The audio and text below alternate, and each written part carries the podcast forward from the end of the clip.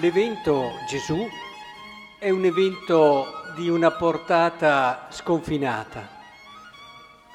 Ne abbiamo solo raccolto un po' di tutto quello che ci può donare e ne raccoglieremo avanti nel tempo.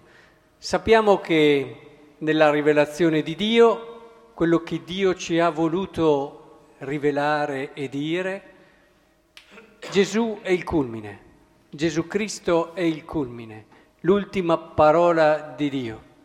Però non l'abbiamo ancora compreso in tutto quello che esso ha rappresentato per noi.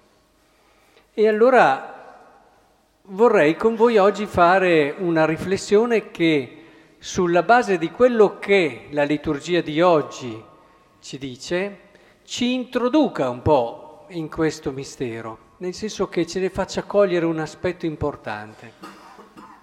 Sapete che la Chiesa, eh, attraverso la tradizione, oltre che il magistero della Chiesa, ci permette di comprendere sempre meglio quello che è stato rivelato nella scrittura. E Santo Stefano è sicuramente un pezzo di tradizione che ci permette di capire meglio Cristo che ci permette di capire meglio il mistero di Cristo. Il mistero di Cristo, eh, come dicevo, si presta proprio per la sua immensità a volte anche a non essere colto in quelle che sono le cose essenziali. Magari ci perdiamo in un dettaglio che non è così importante, che risponde più forse a una nostra sensibilità o quello che vorremmo noi. Ecco, è importante che la tradizione e anche il magistero della Chiesa ci aiutino a comprendere il mistero di Cristo per quello che è, per quello che Dio ha voluto che fosse. Ecco allora che Santo Stefano ci aiuta a cogliere il tratto, direi, speciale dell'amore di Cristo.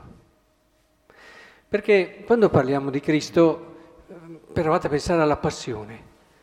Quanti libri scritti sulla passione, anche la costruzione della Via Crucis a volte, oppure tanti studi sulle sofferenze di Cristo. Santo Stefano ci dice però una cosa che ci aiuta a capire meglio. Non fermarti come se la cosa più importante che ha fatto Cristo sia stato il dono della sua vita. Come se la cosa più importante di Cristo sia stata la grande sofferenza che ha avuto. Eh, dovete riconoscere che in tanti filoni, a volte anche di, di tradizioni che ci sono tra di noi, a volte si concentra molto sul fatto che Gesù ha dato la vita, oppure che Gesù ha sofferto tantissimo. Ma non è questo quello che introduce il germe di Dio, il germe di Dio che porta una fioritura nuova nella storia, un'apertura nuova nella storia verso la pace. E di gente che dà la vita Ce n'è stata nella storia, ci sono anche oggi. Danno la vita e la tolgono ad altri. Ci credono, ci credono in quello che fanno, ma non è quello che salva il mondo, non è quello che in un qualche modo può introdurre un corso nuovo.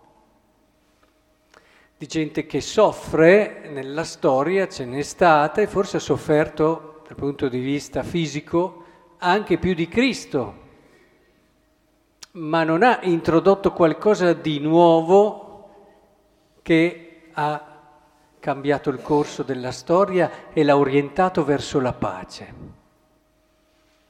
Santo Stefano, vedete, ci aiuta a leggere Cristo dicendo, vedi, della sua anche vita, in particolare il momento della passione, dove devi soffermarti proprio lì, quando Gesù dice, Padre, perdona loro perché non sanno quello che fanno. Questo è divino. Questo introduce nella storia qualcosa che al normale corso degli uomini non appartiene. Questo apre, apre in modo straordinario ad una possibilità nuova.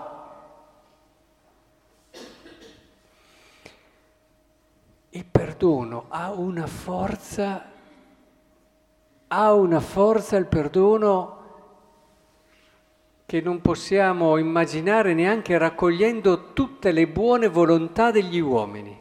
Possiamo darci da fare, operare, impegnarci anche per la pace dare la nostra vita per la pace, ma faremo un passo in avanti nella pace molto più grande nel momento in cui faremo anche un solo atto di perdono, sincero e pieno. E allora vorrei davvero lasciarvi con eh, questo, questa consapevolezza questo sguardo verso Cristo e il mistero di Cristo che ci aiuta ad avere Santo Stefano nella nostra vita, partendo dai perdoni più semplici.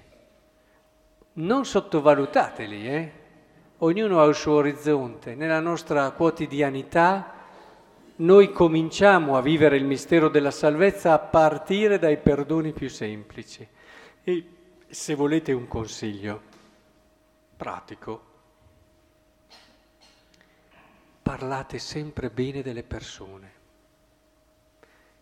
e quando vi hanno fatto del male, cercate con tutto voi stesso qualcosa su cui cominciare a parlare bene. Poi ci saranno da considerare le responsabilità e tante cose, i tempi che non dobbiamo così banalizzare, ma provate a viverlo, provate a viverlo.